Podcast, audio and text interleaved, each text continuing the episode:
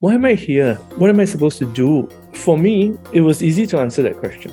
I'm supposed to be here, to speak up for other people as a lawyer or as something else. I'm supposed to be an advocate. I know this because I like doing it. Even when I was in school, I always wanted to speak. I always wanted to speak to explain what was going on and to put across a point of view. So to me, being a lawyer was the ideal job. I had no idea what a lawyer really did. Who among us really know? It was that romantic idea of, yes, I'm going to fight for justice. I'm going to stand up for the weak. I'm going to be the voice of the oppressed. I will be a lawyer. Honestly, there was nothing else I could see myself doing. Hey everyone, welcome to episode 101 of the So This Is My Why podcast. I'm Lingya, back as your resident host and producer. And this week, quite eight, given the political turmoil that Malaysia is going through, we are meeting the King of Singapore, Adrian Tan, author of two best-selling books, The Teenage Textbook and The Teenage Workbook, which has turned into a play, movie, and TV series, the president of Singapore's Law Society, a partner at TSMP, and as a LinkedIn writing extraordinaire. His posts go viral and sometimes even hit the mainstream media headlines. But who is Adrian Tan really? How did Adrian end up where he is? What was it like growing up in a CBD community that didn't understand the concept of privacy? How did he go from writing fiction to becoming the top of his legal field? And just why is he the King of Singapore? All that and more in this episode, which is divided into three parts. The second part will be released this coming Sunday, and the third will be released thereafter, which will feature a special questions from the audience episode, because some of you had questions for Adrian and he's given his answer. So are you ready to hear part one of Adrian's story? Let's go. Welcome to the So This Is My Why podcast, where we talk to people about their whys and how they turn them into realities to inspire you to live your best life. And here's your host, Lingya. The story of Singapore is always a story about immigration. There are people who are many generations here, but the vast majority of people in Singapore and Malaysia are immigrants. And each person has an immigrant story. So my immigrant story is about a cook. My grandfather was from Hainan Island, and that's the Hawaii of China. Why is it the Hawaii of China? It's an island, it's very sunny, there are great beaches, and in fact, it's a great place to go on a holiday. But for his own reasons, he didn't want to stay there. So he took a boat and came over to Singapore. And when you look at the waves of immigration for the Chinese that came to Singapore, I think the Hokkiens, the Cantonese, the Teochews, they came over first, they established businesses. And when the Hainanese came over, right at the end, we had only two occupations. One was F&B, and the other was, and I read this somewhere, it's very surprising, the other was male prostitution. So male prostitution goes like this. When the British set up Singapore, they didn't want too many women migrants. So they focused on male migrants. That's because they thought that men would be able to do construction work and build a new city and so on. Because there was a shortage of women, I think some of the men or some of the boys turned to male prostitution. I'm not sure how voluntary it was. I'm sure a lot of it was coerced or worse. But this thesis I read in university said that a lot of Hainanese, because they came right at the end, the young boys ended up being male prostitutes. I don't know how true it is, but it was said to be like this because Hainanese boys were very attractive. But the point is that when you ask most Hainanese what did they do when they came here, most Hainanese ancestors will say they were in the F&B industry because they don't want to say anything else. So my grandfather was like that. I don't know a lot about him. He was a cook in some Englishman's house. When my father was 10, his father, my grandfather, met with a traffic accident and he died. My father was really upset because he said that the boss, the Englishman, didn't even provide money for the funeral. That death had a lot of impact on my father because at that time, Singapore was still occupied by the British. There was only one route of advancement. Then, as now, it's education. My father was really bright, but because of the death of his father, my dad couldn't go on with further studies. He ended up being a teacher, and that's a source of, I would say, discontent for him, because he was very, very bright, and he could have been destined for great things if his father hadn't died. So this is the sort of life-changing event that happens not only to one generation, but generations that go down. You see, if there are successful migrant families, it's sometimes not because the migrant himself was very astute or very capable. It's simply because he didn't die. He just managed to survive and raise a family and provide for them. And with that, a new generation is born. I think today, when we look at migration, whether in Singapore or elsewhere, we also have to think, what sort of migrants are we getting? What are their stories? I often wonder and compare their stories to mine. Are we going to get more generations of Singaporeans who can contribute? And what type of migrants will we have? I'm not sure if I can say the same in Malaysia. I don't know enough about Malaysia, but I suppose there's some level of immigration as well. When you were talking about that, it makes me think of some of the posts that you've written. It sounds as though you were very much more open-minded than some people about the idea of immigration. For instance, there's one topic you wrote about, foreign workers, should they have access to free legal advice? Don't they need to have that kind of proper representation? Do you feel you being aware of your origin story allowed you to be more empathetic? Well, partly, but let's face it, they are human beings because they are not from the same country and so on. We should give them different rights. I feel that Singapore itself is built on migration.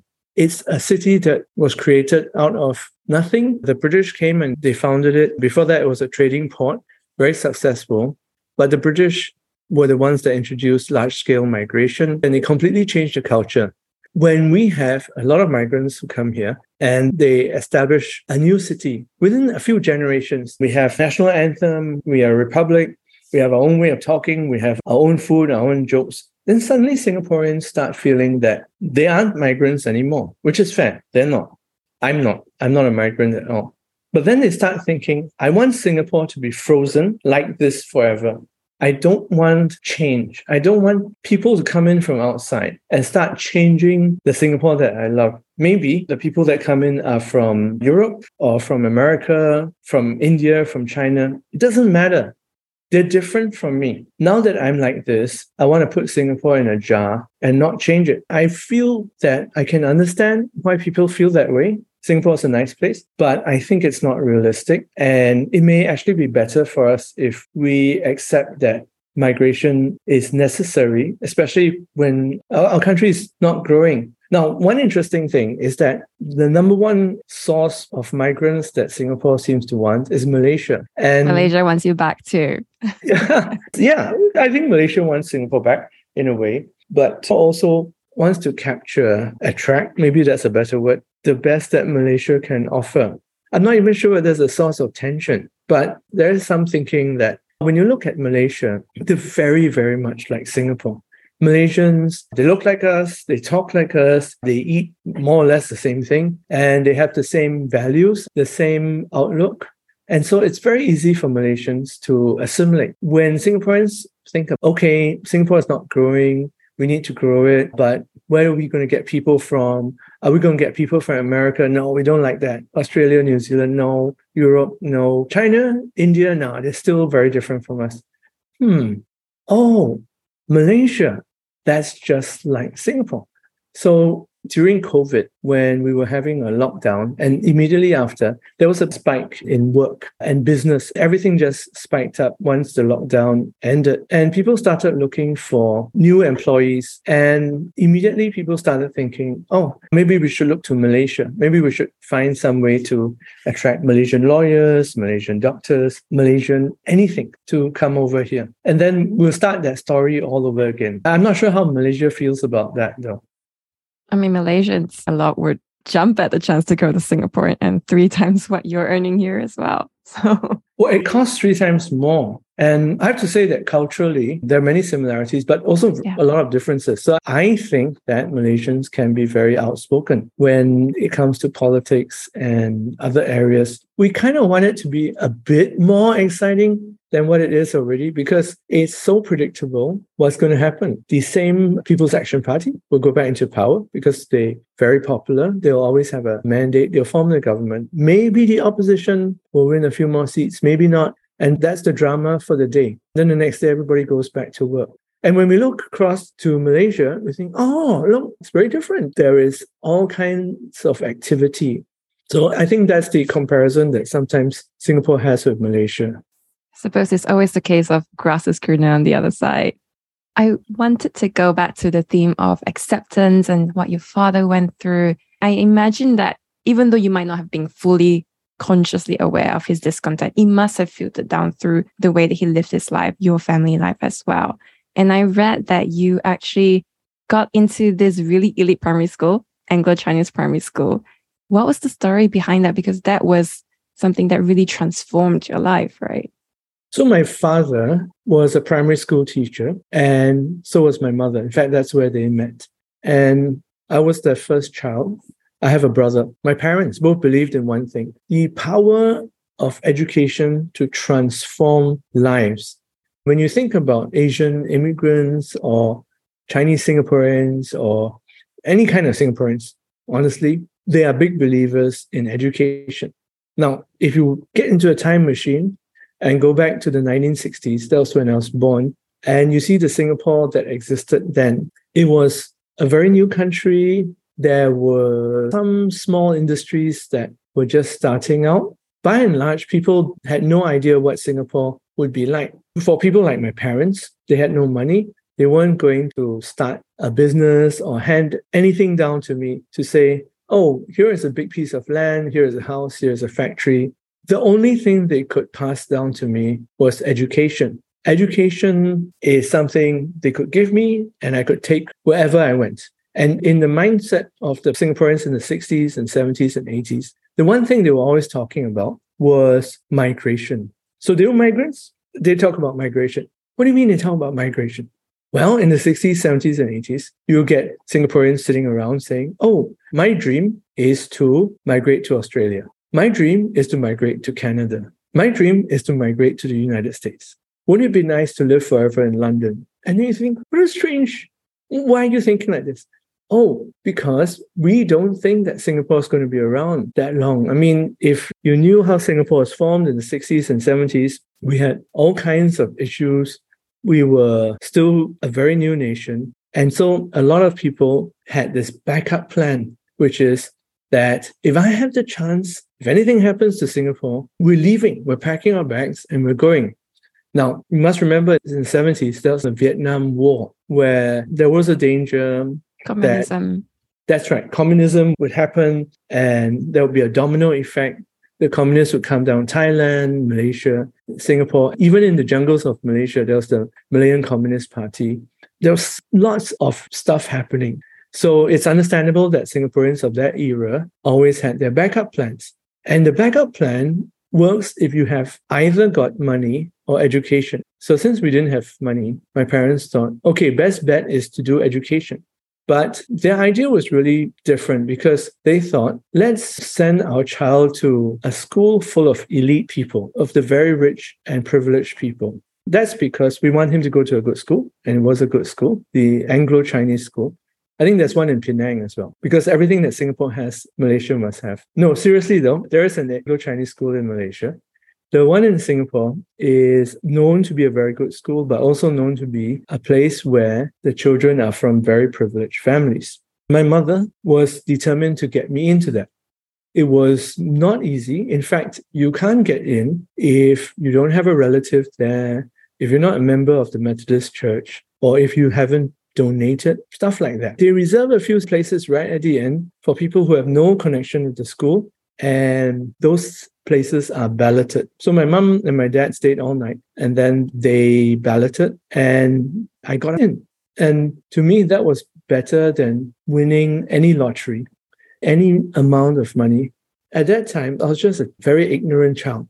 My mum came back and she was so happy. I remember it was very late. I was wondering where my parents were. And she came up the stairs of the flat and then she just hugged me and said, oh, Adrian, we got in. And I'm like, I have no idea what you're talking about. Then we went to buy a school uniform and she got a little bag for me. In those days, the school bag looked like one of those luggage bags that you go on a plane trip with. You know, you get a Samsonite bag with a little handle on top, no wheels. So just miniaturize that. That was a school bag. I'm not sure why. It sounds like the Japanese school bag. Yeah, I'm not familiar. I kind of think you're right. It's a hard case and it's got two little locks on the front and a little handle. Almost like a soldier's bag. That's how they adapted it. Yes, that's right. The thing. That was all the rage. Everybody had that kind of bag. Nobody had a knapsack. Nobody had any other kind of bag. That was the standard bag. I think mine was $15 or something. It was pretty expensive. Then Japan is selling it for $1,000 now. Okay, well, there you go. I should have kept mine. I'll be rich now. I should have spoken to you earlier. So my parents put me there. The first day I went in my new uniform and my bag, to my shock, everybody there spoke English. And to me, growing up where I grew up in Commonwealth Close, which is a public housing estate, the kids all spoke to each other in Hainanese or Chinese or a mix of Hokkien. It wasn't English for sure. It wasn't even good English. That's definite. But in ACS, everyone spoke good English. They spoke grammatical English so naturally and so fluently. So I went back and told my mum, I said, look, everyone there speaks English. And she said, yep, that's fine. You have to be the best at English because I'm an English teacher. So if you're not the best, it would be a huge disgrace to me and it would make me very embarrassed and everyone would say bad things about me and you wouldn't want that, right? If you burden a 7-year-old child with all that kind of guilt. Maternal gaslighting. That's right. Maternal gaslighting. I had no choice. My mum also phrased it this way. She said, look, you are the son of two primary school teachers. We actually teach English, maths, and science every day. And we've been doing it for years. So we're really good at that. We're going to teach you, and you will be really good at it. If you look at all the kids in class, their parents are not primary school teachers. This person's parent may be some entrepreneur. That person's parent may be some doctor, some lawyer, some government minister. You should pity them because they don't have good parents who can teach them. I kind of got suckered into that mindset. I wasn't in a condition to resist anyway. My mother was a very strict teacher. And when I say very strict, you know what Asian parents can be like. She had a ruler, she had a feather duster. Anything she can get her hands on. That's right. That's right. There was a lot of running around the flat. Let me tell you that. I think she made me think that I had to excel and had to be better. If I didn't, I'll be letting her down. There were all kinds of pressures. Today, when I talk to parents, I'm not a parent. They say, look, we don't punish our kid. We don't do anything to make our child feel bad. We are very gentle. I can understand it. I'm not able to tell people how to be parents because I'm not. But I wonder whether the old way was more effective. It probably left me with a lot of emotional scars. But, you know, for Asians, what's a few emotional scars, right? What my brother and I thought when we were adolescents and teenagers is the same as practically every teenager in the world, which is that we know everything, we're really smart, and our parents are not cool.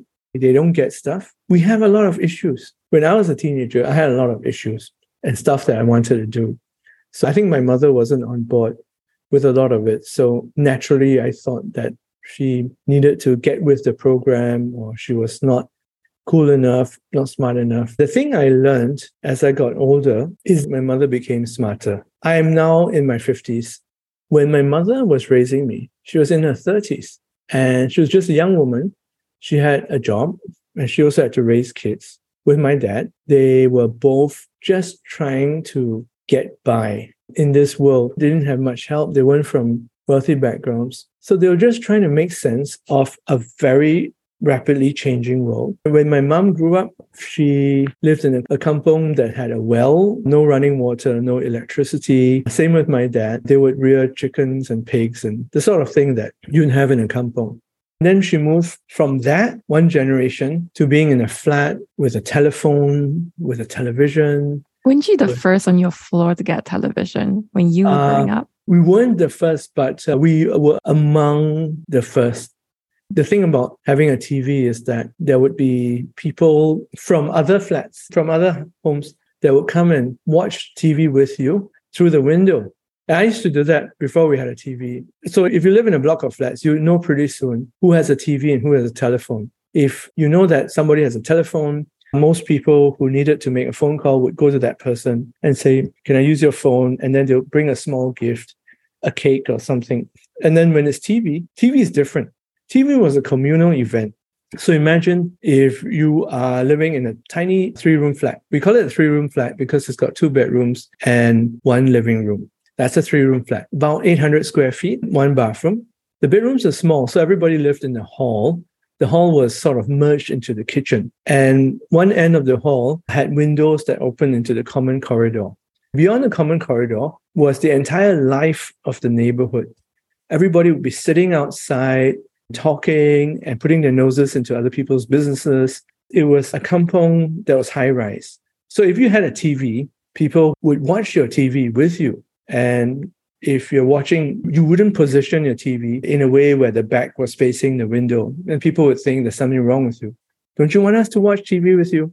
So all the neighbors would crowd around the corridor and poke their heads through the window and laugh along or exclaim or talk. Because Asian people, when they watch something, they have to talk and comment.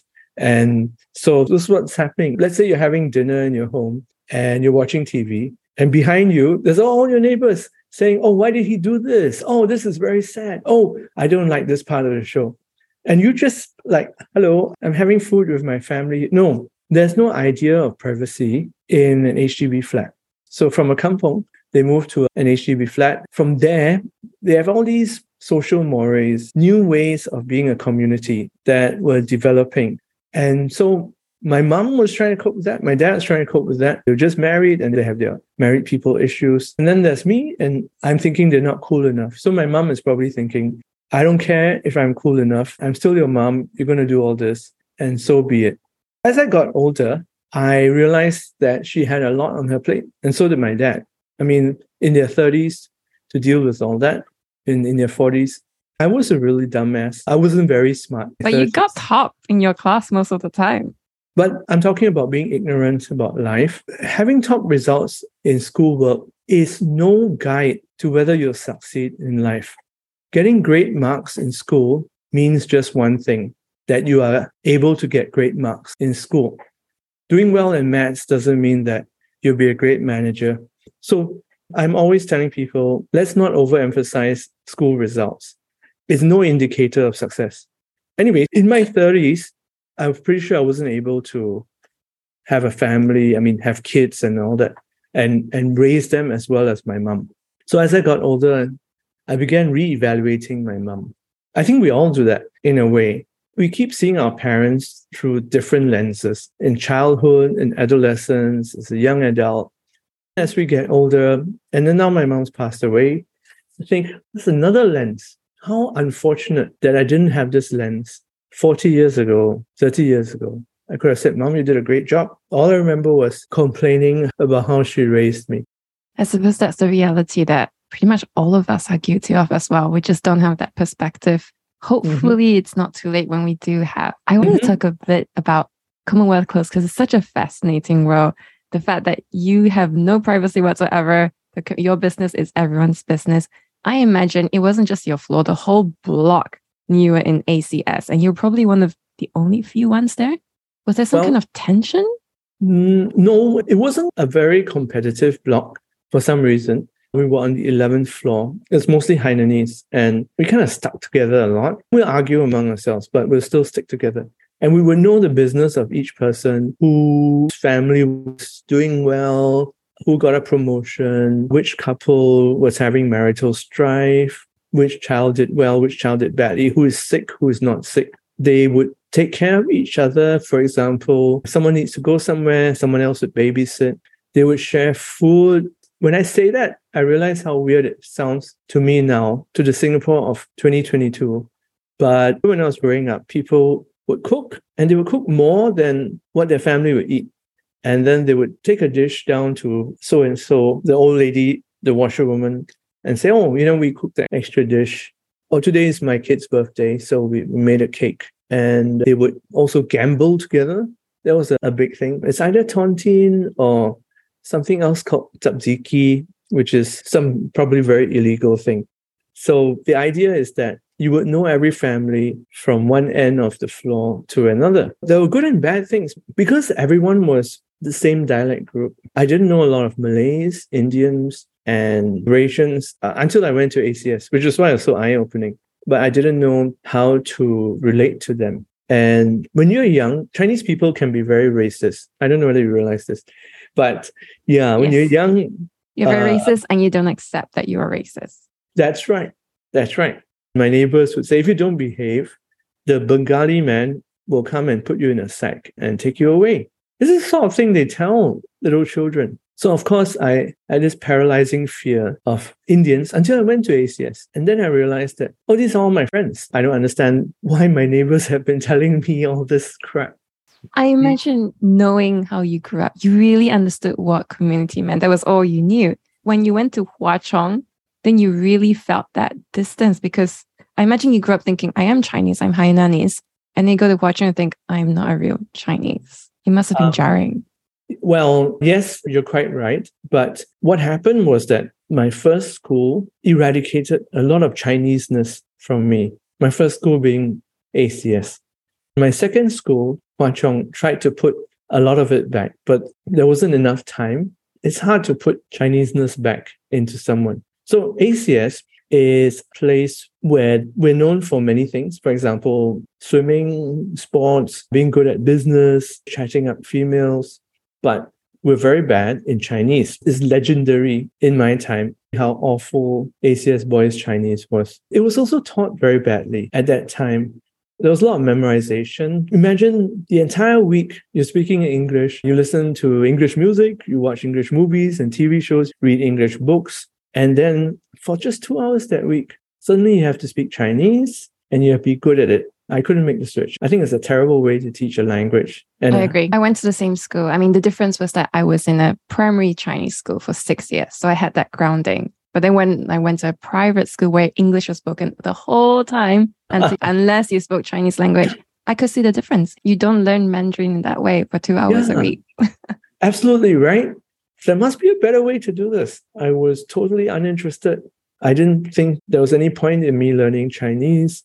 There was no utility and it's not fun. I associated it with pain and all kinds of horrible things. Then I had a scholarship to go to Hwa Chong. Hwa Chong is diametrically opposed to ACS in terms of Chinese-ness. At one end of the scale, you have ACS, not just English-speaking, but very westernized in their outlook, in the way they deal with people, in the way they talk to their teachers. It's all very casual and there's a lot of humor and jokiness. And then you go to Hwa Chong and it's at the other end of the scale. It's quite formal.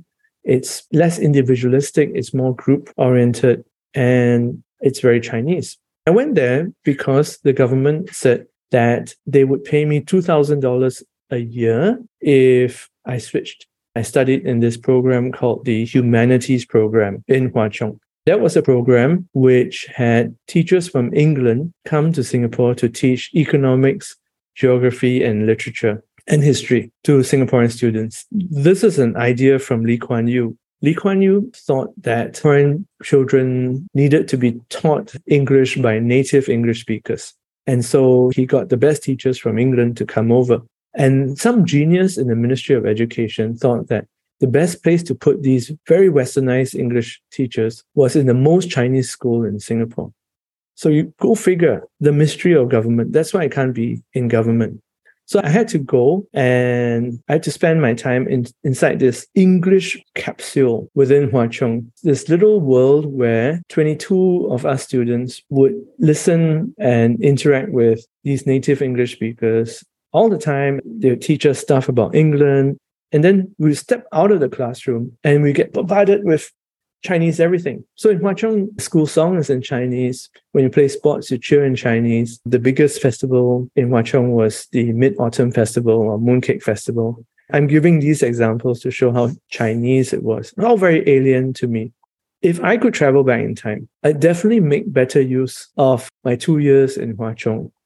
But at that time, it was too much for my tiny mind to cope with, having to learn English stuff and then having a Chinese world out there. So I had to give one of them up. Now when I go back to Hwa Chong reunions, I feel very embarrassed because I'm nowhere near the ideal Hwa Chong student. Very far from it.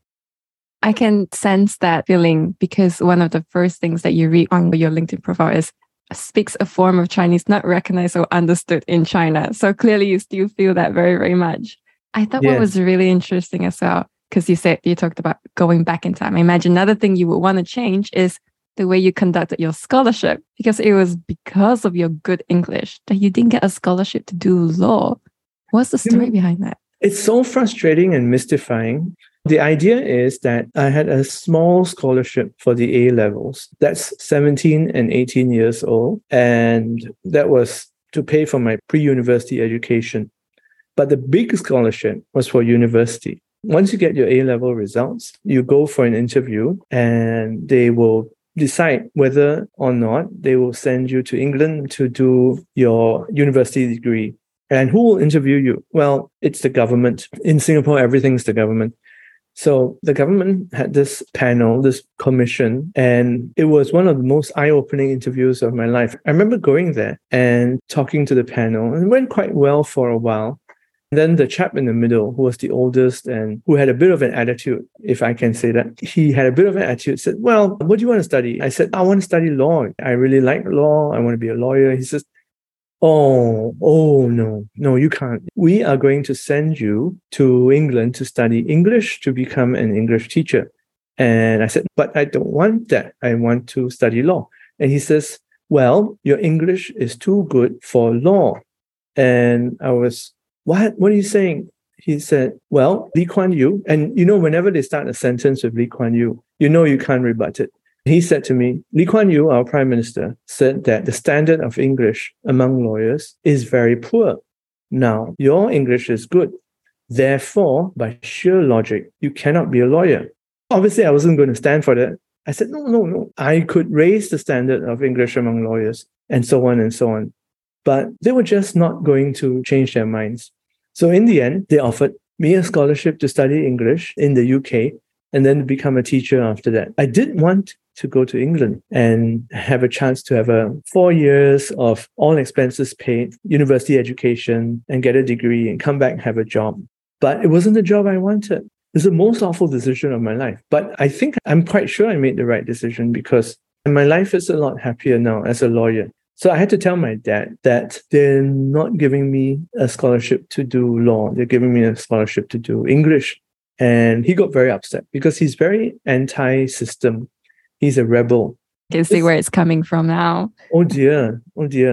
But yeah, to him, this confirmed that the system was nuts. He said, well, all right, I'll pay for your university. By that time, my dad and mom had already divorced. So it was nice of my dad to say that. So he said, okay, I'll pay for your university in NUS, National University of Singapore.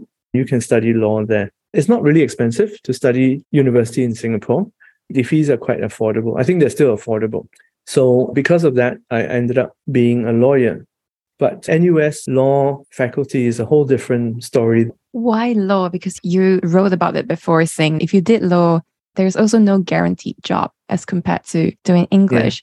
Yeah. Was To Kill a Mockingbird that inspiring that you really needed to be a lawyer? I think in life, we all have an identity and sometimes we can find it and sometimes we can't. And Lingya, you can call it your why. Why am I here? What am I supposed to do? For me, it was easy to answer that question. I'm supposed to be here, to speak up for other people as a lawyer or as something else. I'm supposed to be an advocate. I know this because I like doing it.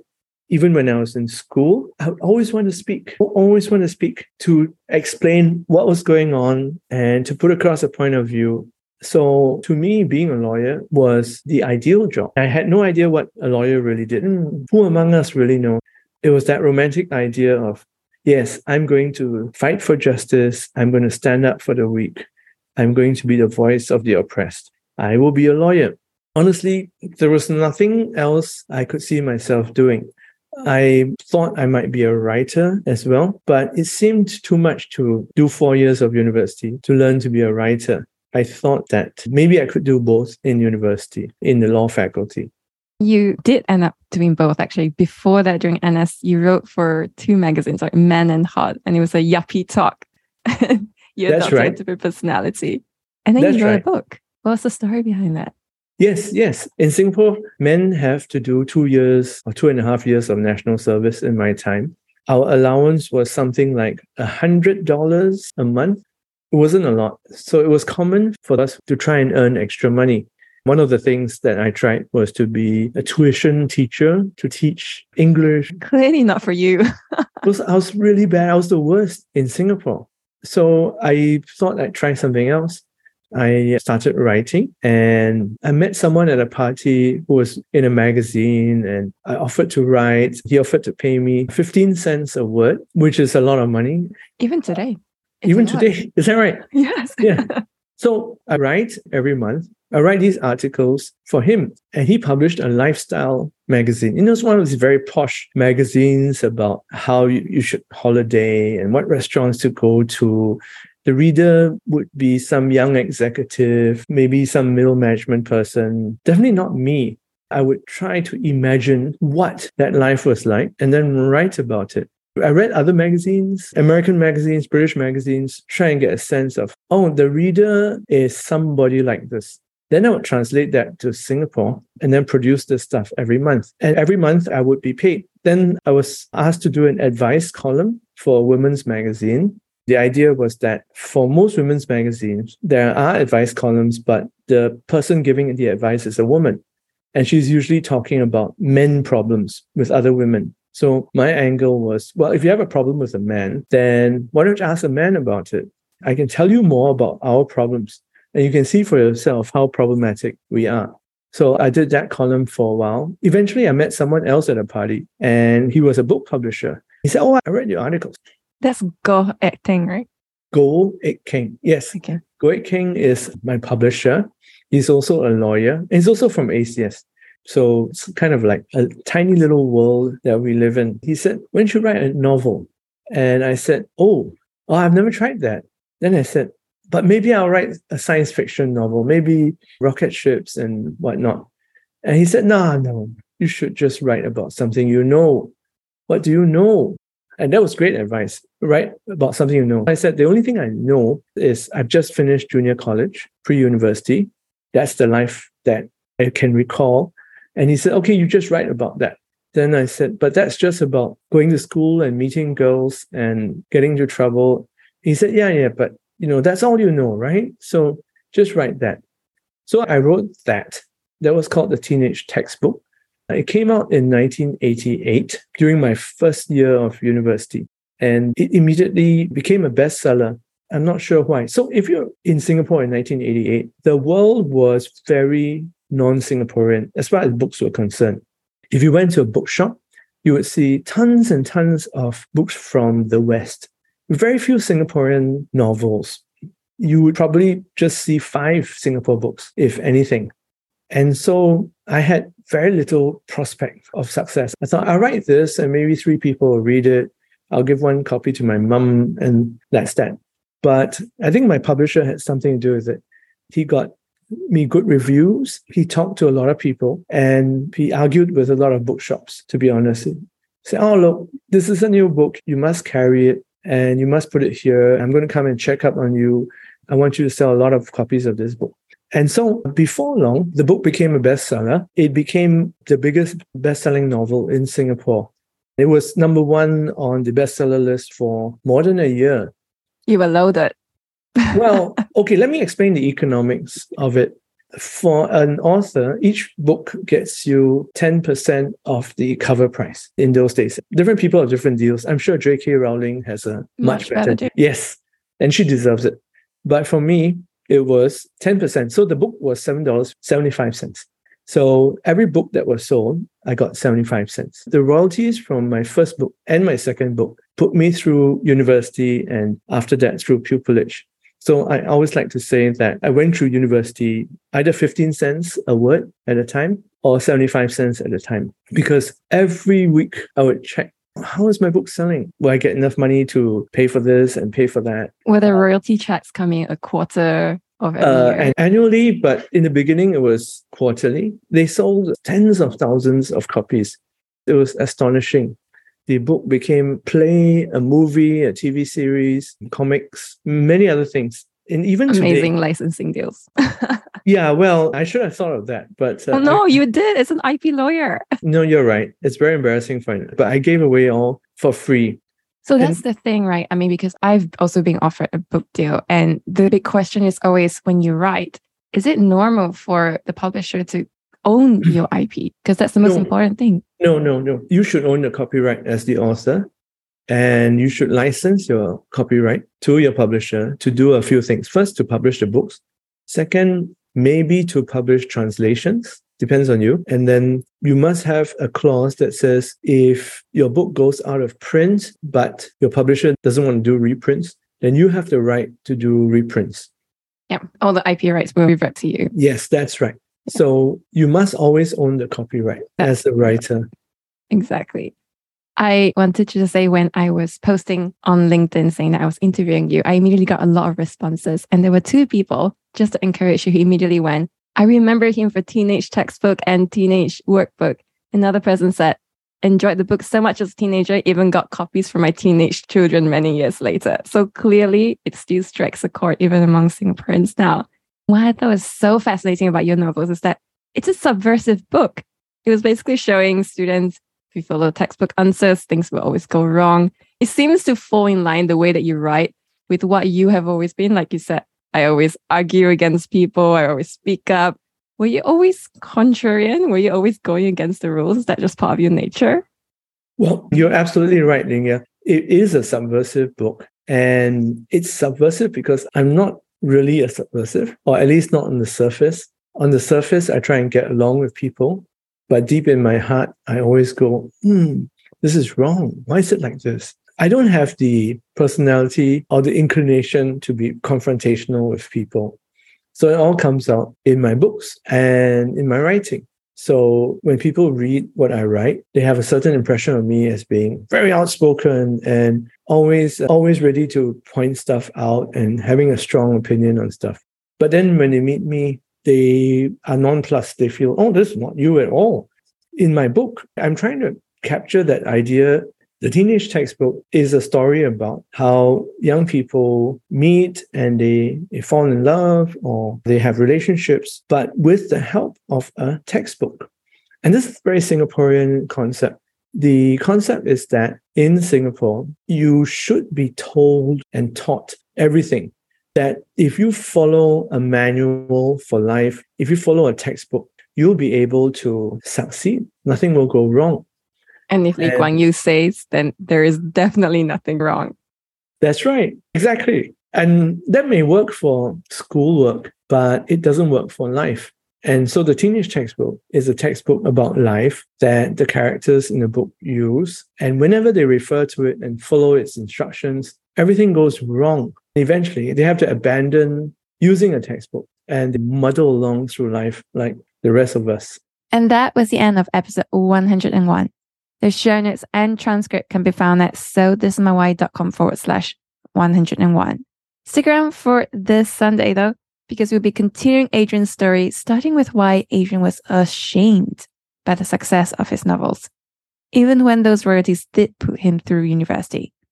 He also talks about what it was like working with Lavinda Singh, known as one of the top litigators in Singapore, what it's like being the president of Singapore's Law Society, why he thinks lawyers should be a lot more active and prominent on social platforms like LinkedIn, how he's coping with his cancer diagnosis, and so much more. So do stick around, subscribe to this podcast if you haven't done so already, and see you this Sunday.